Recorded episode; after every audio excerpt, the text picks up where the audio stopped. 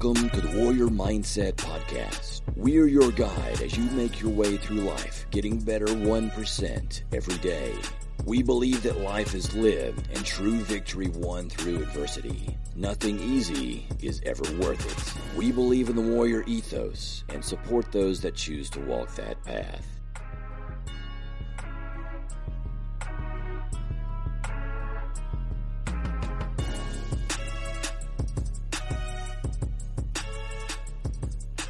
All right, all you Warrior Mindset listeners, thanks for checking in on another episode.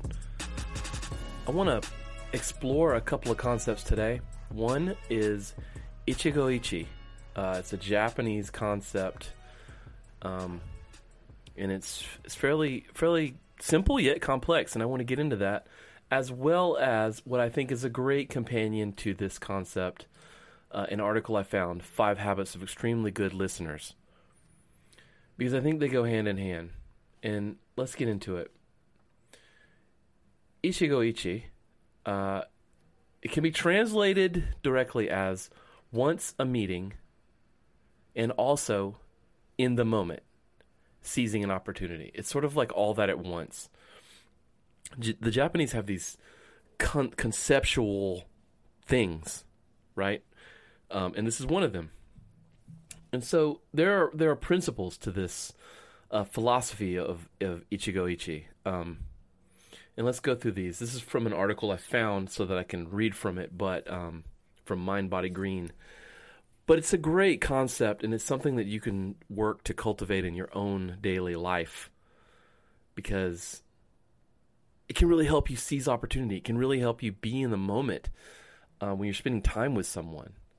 All right, so let's go through these things, and they have um, ten points, ten principles. There's probably more, but um, these are pretty good uh, uh, extractions from the principle.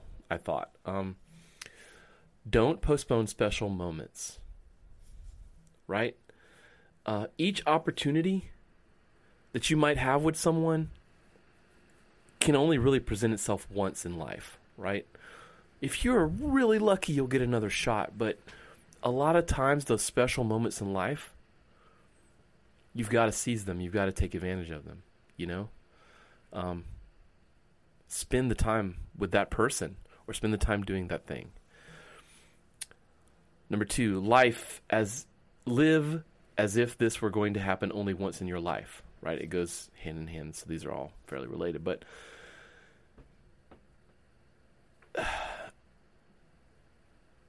once in a lifetime moments, once in a lifetime meetings with people.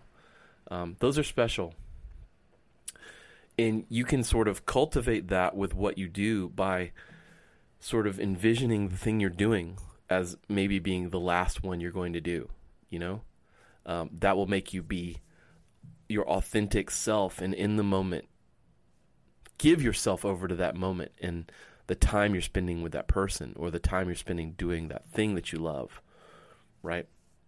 It's like anything else in life. You might not get another shot shot to do it again. You know, so you need to be aware of that so that you can build that memory and remember.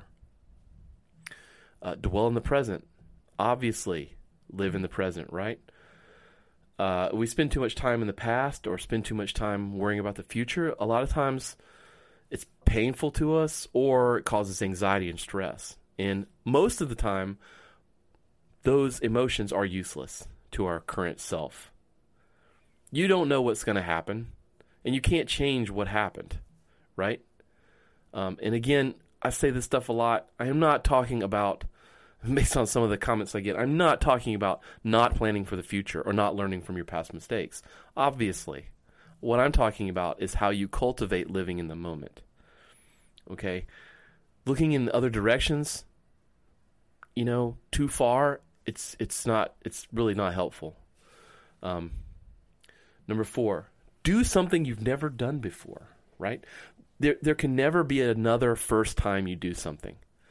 Right? Uh, a a mentor of mine uh, Hanshi Daniel McCall says that a lot. There's never another first time when you're doing something. So do something you've never done before and enjoy that moment. Okay? That's important to your growth. Five, practice seated meditation. Now, I don't actually practice seated meditation myself. I know people that do, but I do practice meditation in other forms. What they're suggesting and you can you can literally sit down, but what they're suggesting is focusing focused meditation. Like when you're doing it, only do that, right? Not like meditating while I'm you know drawing or I'm meditating while I'm uh, driving, you know. Um, you're o- the only thing you're doing physically and mentally is that thing, however you want to define the meditation. Okay. They're talking about practicing calming your spirit and learning to be present. Okay, that's what that's for. Number six, applying mindfulness to your five senses right? So this is bringing, um, bringing, uh, what's the word I'm looking for? Uh, bringing purpose to listening, watching, touching, tasting, smelling, right? Like, be there when that's happening. Apply, be mindful of what's happening in those senses, right? This is how you train to be more alert. Okay, this is how you train your empathy and influence on the world around you. Number seven, notice coincidences. Right? Um, coincidence is like magic to me. Um, you know, on one hand, there are no coincidences in life, right? On one hand, you know, you, you think, wow, that person's successful. Well, that's because they probably worked really hard to get there, right? That's not a coincidence that they're successful. You know, you meet someone uh, and you share the same sort of uh, love for the same things, right? And you go deep on those those things with that person, and and you build a bond. It's really no coincidence. You have really gotten into the thing you're into, right? And you're able to share it with that person. But at the same time, the fact that you are in that moment you know, to share those things is a coincidence. And that's what's so magical to me. So noticing those things in, in life um, can help you bring mindfulness to your life, right? It can help you be in the moment. Um, make every gathering a party. um, that's an interesting one. Um, because, and, and I think what they're getting at here is that if you truly um, cherish moments in your life, whether it be doing the thing you love or with people you love, if you truly cherish those things, you want to make the most out of them. And you should, just like you would say if you saved up all your money you traveled around the world on a vacation. You would try to pull everything you could out of that trip, right? If you're throwing a surprise birthday party for someone, you're going to try to get as much out of that surprise birthday party as you can for that person, right? So why don't we bring that same frame of mind to like the everyday things that we, you know, we take for granted, right? Everything from seven to one here Number nine, if you don't like what there is, make something different. And I think that that is super central to a lot of problems in the world around us is that we want to criticize and complain about things, but we don't want to put any effort into changing things or creating something better. Um, if you are living with Ichigo Ichi and you feel like you're in a rut or your life is too dull or whatever, you will do something to change that by doing one of the other things in this list or any of the other things in, in this podcast series. You will take action to do that thing.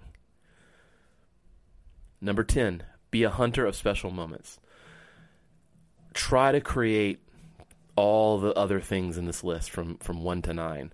Be the catalyst, be the thing, be the hunter for those moments in life. Do that work.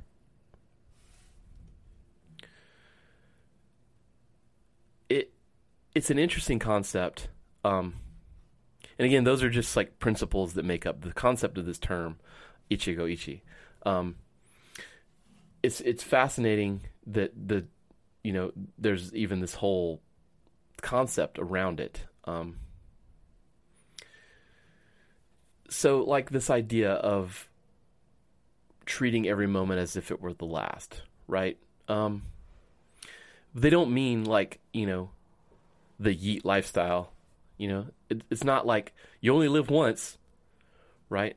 Um, that's sort of that can be sort of negative and toxic. You know, like don't just quit your job because you feel like it.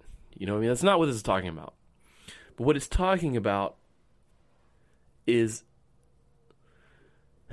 like literally treating every moment as, as if it were the last. So would you continue to chase material things? Would you continue to chase uh, cash or likes on Facebook if this was your last day on the planet? No, probably not. You would do things quite differently. Would you continue fighting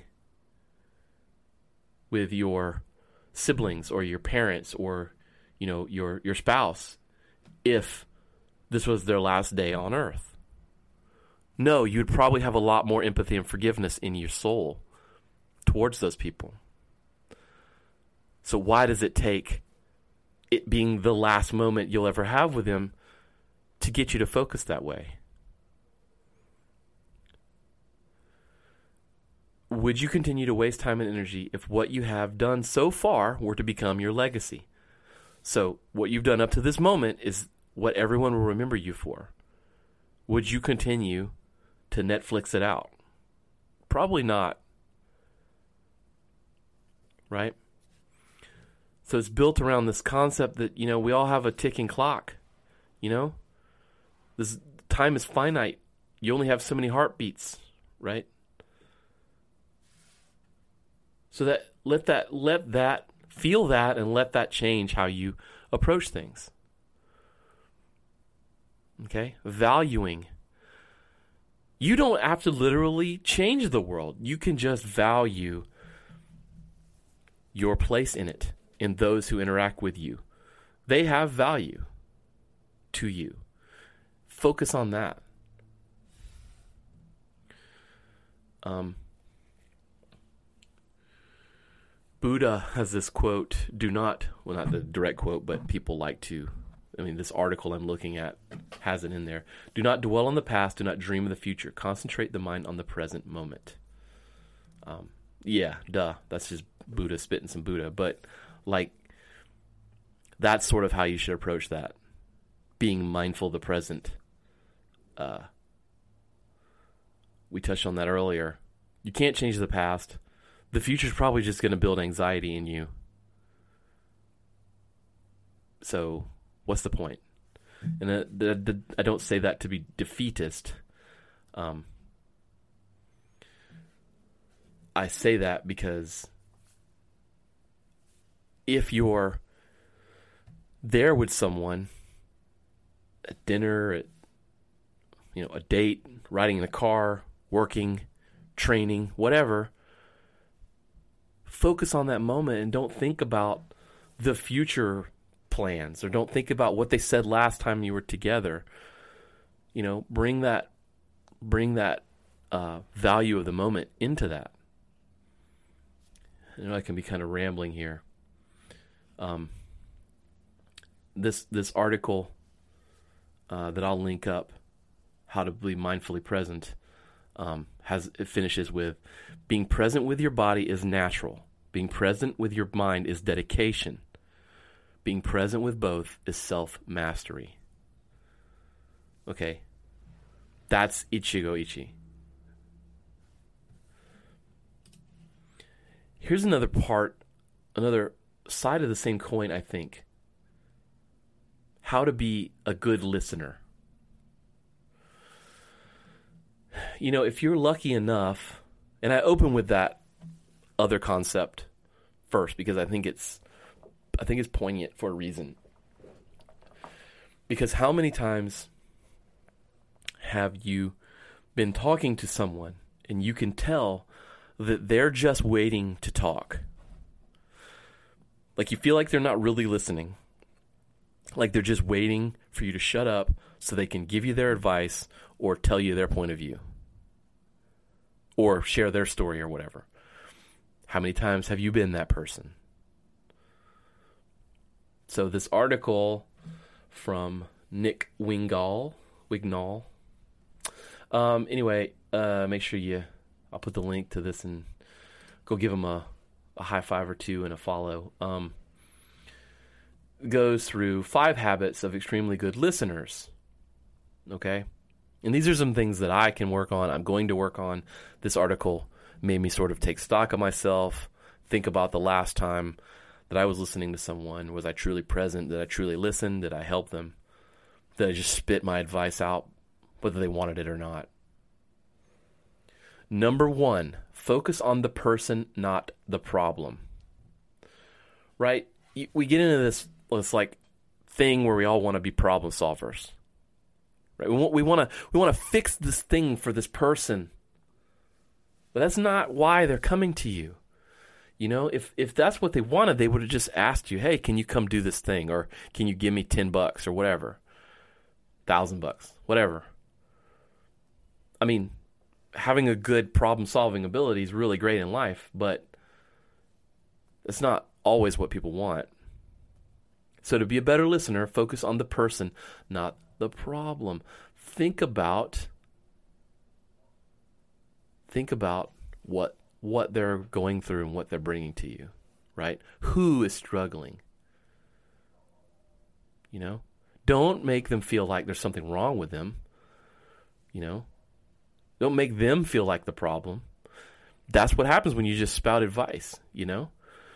The, the thing here says there's a time and place for giving advice. And thankfully, there's a dead giveaway that lets you know exactly when you should start giving advice, when they ask you for it. Until then, hold off on all your brilliant, words of wisdom and focus just on being present with them. Focus on your Ichigo Ichi. That's where you pull that out, pull that rabbit out of the hat. Number two, ask open ended questions. This is a good one. Um, I kind of have started trying to practice some of this with my with my youngest son who's in high school and you know he I pick him up from school and I say hey how was your day and he says good you know and I'm like how do I how do I engage with him a little bit better you know because that's all I get so um, you know these more open-ended questions right so a couple of examples um, and, and the reason we do this is so that they don't just shut it down right um, so here's a couple of their examples of close versus open. So close might be you say, "Why are you upset?" right? And an open-ended question might be, "How are you feeling?" right? So close would be, "Was work stressful?" again, or "How was work?" Here's a closed cycle. Uh, did your mom criticize you again?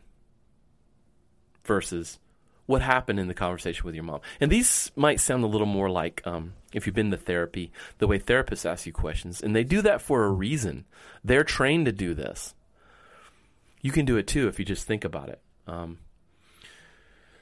here's a few uh, examples of open ended questions that they give you that you can just kind of go to uh, when you're talking to people. Uh, here's a couple. So, what was that like for you? How did you feel about that? what was going through your mind. Right? So those prompt the person to discuss with you their emotions, their values, their feelings, whatever, more so than just giving you these like closed circuit answers of good, bad, done, meh.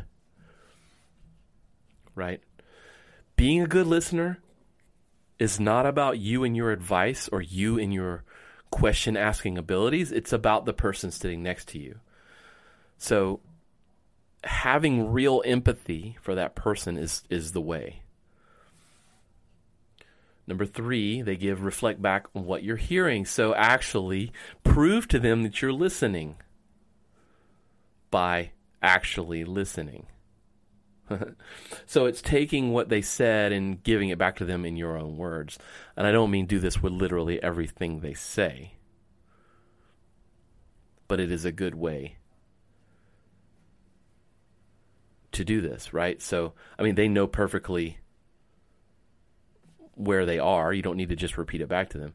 But again, it's not about the actual information, it's about you conveying that you understand how they feel. Okay?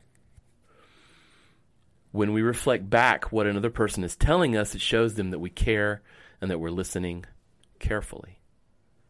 It's called reflective listening. Okay? They give some really great examples of how to do that and what that looks like. Number four, validating their emotions.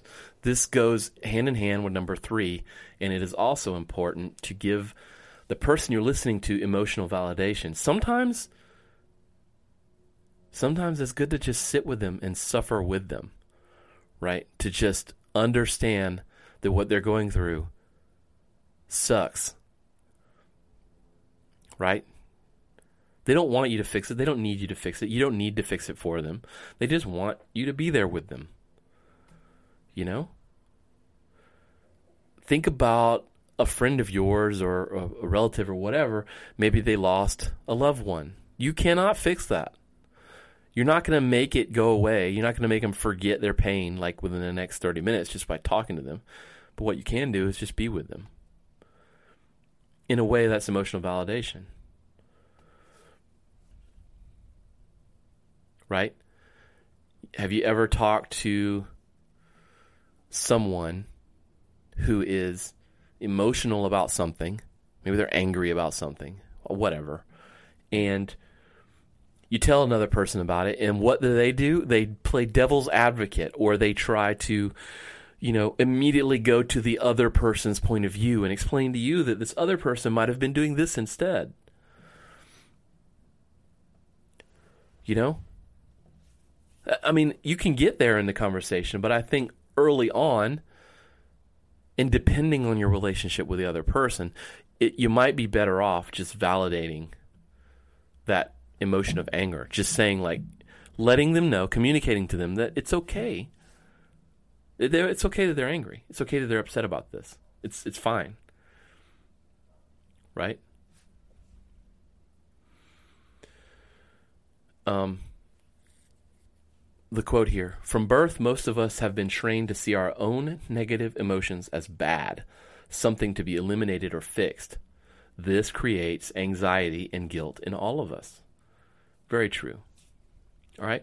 Number five, validate your own emotions. Um, you know, think about, uh, think about listening from another point of view, not just someone coming to you to let you know their problems. Think about listening from the other side of the equation here, and that someone might be giving you feedback. So, one of the examples is your spouse makes a sarcastic comment about whatever you're wearing or whatever you're eating on their way out the door. You're immediately going to get defensive and feel threatened, feeling insulted, hurt. But from the flip side of this, thinking about having the empathy and the listening and letting it in, that there's probably a reason why this person did something like that. Now, if they're just like toxic and abusive, then you should probably get out of the, that relationship. But nine times out of ten, if you like, we're talking about spouses, if you truly love each other, and something like that is happening, is usually something going on, right? And so that's what you've got to get to instead of just the the smarmy comment, you know, getting fixated on that and being defensive against that. You got to play the game higher. You've got to use your emotions on a deeper level. All right? Um, we all have the defensive system ingrained in us. Right? So, another example is like difficult conversations, right? A lot of times you're having that difficult conversation with someone and they can devolve into arguments or often leave with anger. You know, you might feel resentment against someone. One of the examples they have is when your boss critiques your recent sales numbers, acknowledge to yourself that you're angry and a little hurt. Remind yourself that it's perfectly understandable that you feel this way. Right? Because they're critiquing you. Of course you don't you don't like it. You wanted to do better. Why are they pointing this out to you? They're just being a jerk. It's okay to feel those emotions. It's what you do with those emotions that's important. So make sure you're actually listening during that exchange and not just emotionally responding in the moment. And that might be very hard to do. Back to that sarcastic comment from your spouse. Acknowledge the fear and anxiety you feel welling up about your decision to bring up this topic, say to yourself that how you feel is normal and okay, but that you still get to decide how to act moving forward. Right? You can you have to validate your emotions so that they don't take it over. Right?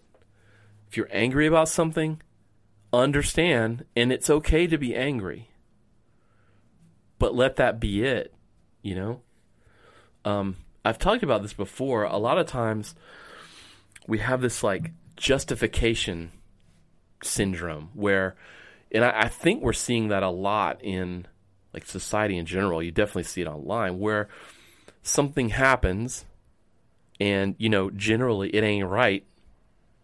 And so we feel justified in having an issue or being angry or creating a problem or canceling someone using that canceling term right because we feel justified in our vengeance, in our anger, right?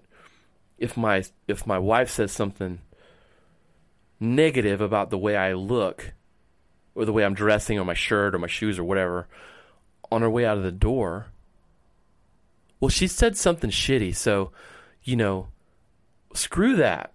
I can be mad about that. But it I mean, is that really what you want? long term outside of the 25 seconds of that moment? Is that really what you want? Is that what you want your whole day, week, month to become? Is a fight? Not really. At least I hope not. It's okay, validate that that upset you, but and you can bring that up again later. You can use all these other skills to actually discuss this thing, and you probably find that there's something going on make you healthier and stronger. All right? Stop giving advice. Ask open ended questions. Reflect back what you're hearing. Validate their emotions. Validate your emotions. Five really good tips um, from this article. Again, go give them a like and a, and a share or whatever. Um, that's all I got, man. Uh, hit me back with some some feedback if, if you got some. If I'm wrong, if I'm you've, you've ever had some stories you want to share, whatever, I'm here.